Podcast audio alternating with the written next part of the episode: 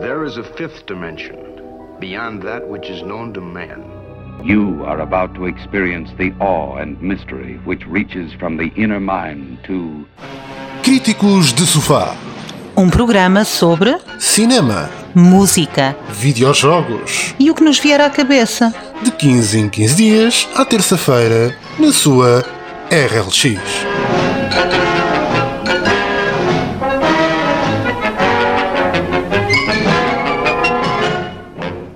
Sejam bem-vindos a mais um Críticos de Sofá. Críticos de Sofá depois de férias que souberam tão bem. Uma reentrée, é verdade. Uma reentrée no, no, no sofá. E o que é que vamos falar? O que é que vamos falar hoje?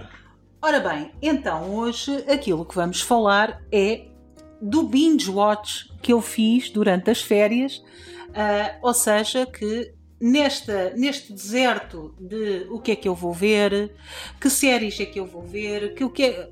Ninguém faz nada de bom.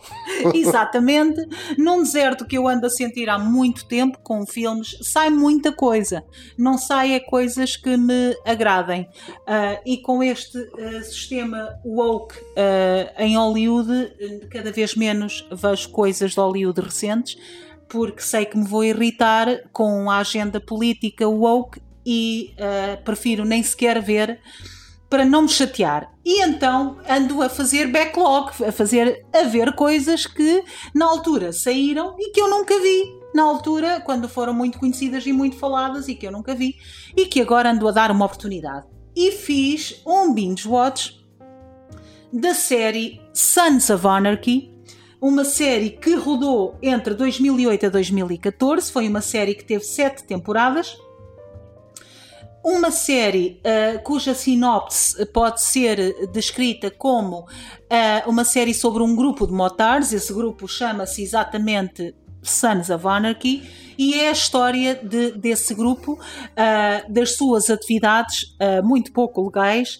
da sua relação com a cidade ah, em que vivem, a cidade de Charming, uma cidade pequena dos Estados Unidos, em que eles dominam a cidade e toda a evolução das personagens dentro do clube, o código de conduta do clube, a relação com as mulheres que este, este clube muito ah, masculino tem, ah, é uma série que, desde o primeiro episódio, prende ao ecrã e não conseguimos largar. Ah, eu recomendo vivamente. Mas não é uma série que eu recomendo a toda a gente. Porquê? Porque é uma série extremamente violenta.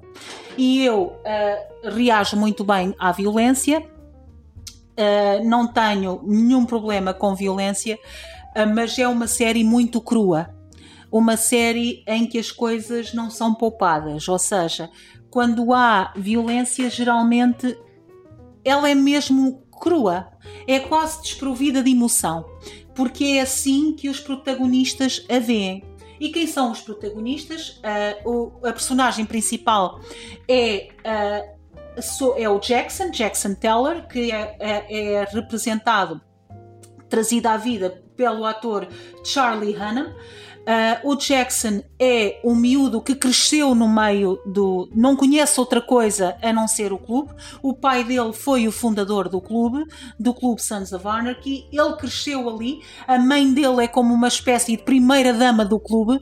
É, ah, foi a mulher do, do fundador do clube, depois é a mulher daquele que é agora o dirigente do clube, porque o fundador, o pai do Jackson, morreu e ah, morreu no início, sabemos que morreu num acidente, e depois vai-se desenrolando o que é que está efetivamente por trás da morte do pai do Jackson. É das principais coisas, das principais tramas da série, é efetivamente descobri- descobrirmos o que é que está por trás da morte a, a mulher, a primeira dama, digamos assim, do clube é a Gemma Teller, Gemma Teller Morrow, que é, eu diria, ah, particularmente bem trazida à vida pela atriz Katie Sagal.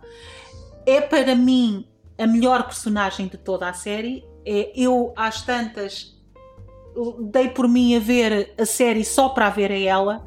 Ela é uma personagem extraordinária, nem muitas vezes fácil de se gostar. uh, mas absolutamente extraordinária. E esta é outra coisa desta série, que é é uma série que as personagens não são fáceis de gostar.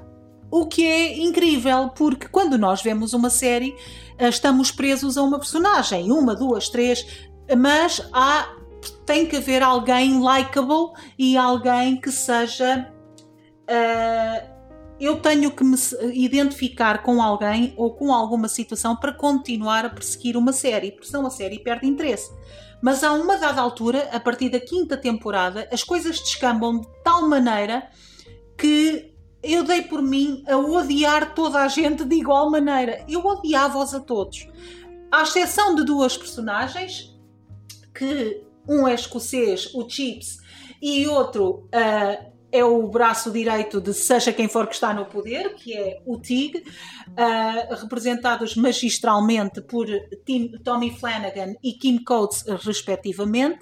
São dois atores extraordinários que fazem dois papéis extraordinários e estas duas personagens eu nunca consegui odiar, por mais uh, questionáveis que fossem as suas ações na série, eu adorava-os sempre. É, é assim, às vezes as emoções não fazem sentido. Uh, mas é, é uma série que uh, de vez em quando nós pensamos, mas afinal eu estou a ver esta série porquê? Isto é só pessoas horripilantes a fazerem coisas horripilantes. Isto é, é ver. E às vezes parece que de episódio a episódio as más decisões acumulam-se umas atrás das outras. E, e enfim, é, é uma série que não conseguimos largar. Não conseguimos. Pelo bem ou pelo mal, não se consegue largar a série. Tem uma trama demasiado viciante. E acho que tu disseste aí a coisa exata, porque uh, um dos principais fatores que, que prendem à série é o facto de serem tomadas más decisões atrás de más decisões. Porque se fossem tomadas só boas decisões, se calhar a série perderia interesse muito rapidamente. E nós, como vemos uma má decisão, depois vês a consequência da má decisão e fica, agora como é que eles vão sair desta? E voltam, e se calhar a decisão ou a forma como saem da má decisão é fazendo uma decisão ainda pior. E então é uma bola de neve que tu estás sempre a ver e vais saber, isto vai rebentar a qualquer momento, isto vai dar mau resultado a qualquer momento. E vais ficando sempre preso para ver até onde é que vai. E é, é exatamente isso que tu estás a dizer, e às vezes é uma catadupa de más decisões em que, em portanto, a decisão má é tomada e nós pensamos o que é que isto, isto vai dar mais uma má coisa. Mas essa má coisa multiplica-se em quatro ou cinco má coisas e que seriam resolvidas se uma pessoa dali, uma, fosse quem fosse, às vezes fosse para ligeiramente A em vez de estar sempre no B. Mas não, é mais, é uma série que poderia ser resumida assim: mais pessoas tomam más decisões. Isto era o resumo perfeito da série. Uh, eu sei que uh, no outro dia estivemos a discutir com um grande. a discutir, não, a falar-se com um grande amigo nosso sobre esta série, e a propósito da Gemma, da personagem que é, digamos, a primeira dama do, do clube, a mulher do homem que fundou o clube, a mulher do homem que dirige o clube a seguir e ele dizia-me: ela é testável, ela é horripilante, e eu não consigo vê-la assim. Acho-a uma mulher fascinante. A atriz Katie Sagal é maravilhosa no papel, é uma mulher interessante, bonita, inteligente. Assim, nem sempre faz a coisa certa, nem pouco mais ou menos, mas o que faz sempre é efetivamente na defesa do clube e do filho.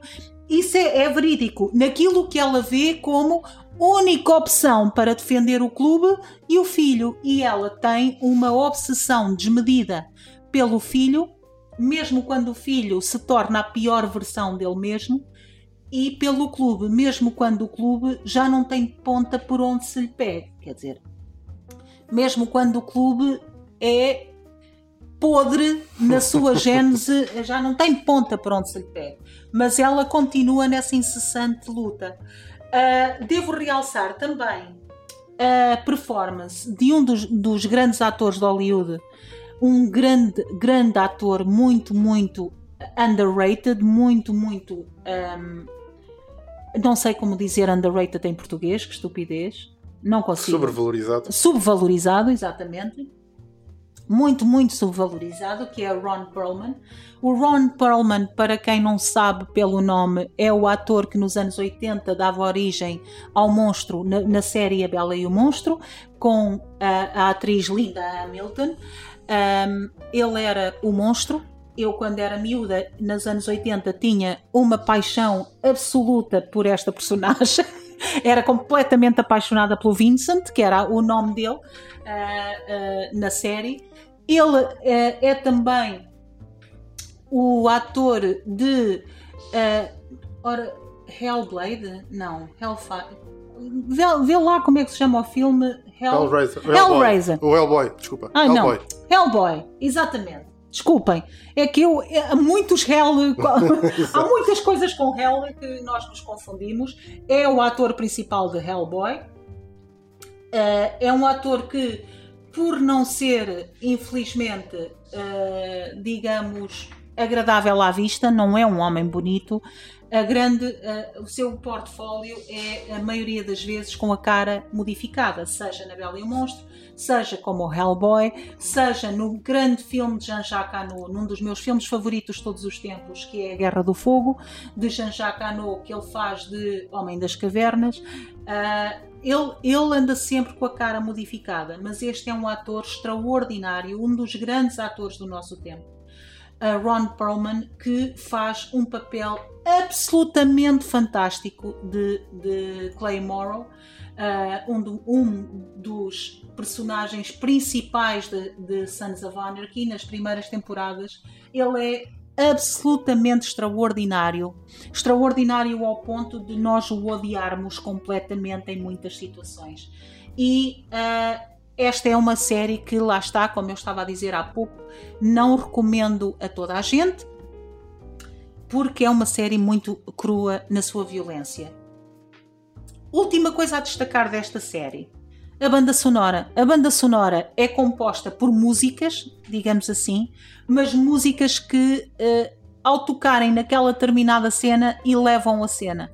Uh, Estou-me a lembrar no momento em que numa, não quero fazer spoilers, mas já fazendo spoiler, no momento em que na quinta temporada uh, todos vão ser presos e toca um, a Soldier's Eye, porque é um momento de irmandade entre todos. Todos querem, uh, todos fizeram de propósito para aquele momento acontecer e toca a música Soldier's Eye, que torna aquele momento.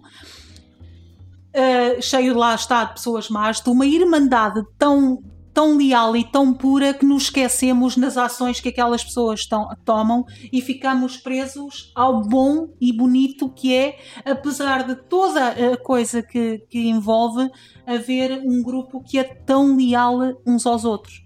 E essa música tornou-se icónica na série exatamente porque acho que é efetivamente a música que representa a série. E pronto, fica aqui a minha sugestão. É, no fundo, no fundo é isto. Eu fui uma série que, que fui acompanhando, não fui, não fui um, uh, não fui audiência assídua. Uh, mas fui. És audiência assídua nas séries, não é? Fui, fui acompanhando e, e sim, acho, acho que é, é difícil. É uma série difícil de, de recomendar a, a, a pessoas que sejam mais suscetíveis à violência. Mas de resto é uma série que, que, que agarra, é uma série que, que vos vai conseguir agarrar do princípio ao fim. E é a tal situação de como, como dizias, o resumo perfeito de mais pessoas a tomarem mais decisões que nos faz uh, ficar à espera de perceber agora o que é que vai acontecer daqui. Assim sendo, Fechamos então hoje este sofá por aqui. Daqui a 15 dias cá estaremos novamente. Ainda não sabemos o que é que vamos falar daqui a 15 dias, portanto vamos ter 15 dias para pensar nisso. E daqui a 15 dias cá estaremos. Pronto, este para mais um sofá. muito curto, foi mais uma, uma digamos, uma poltrona. Uma, uma, um banquinho, vá, um banquinho. Um banquinho, críticos de banquinho. críticos de banquinho. Então vá, até daqui a duas semanas. There is a fifth dimension. Beyond that which is known to man. You are about to experience the awe and mystery which reaches from the inner mind to. Críticos de Sofá. Um programa sobre. Cinema. Música. Videojogos. E o que nos vier à cabeça. De 15 em 15 dias, à terça-feira, na sua RLX.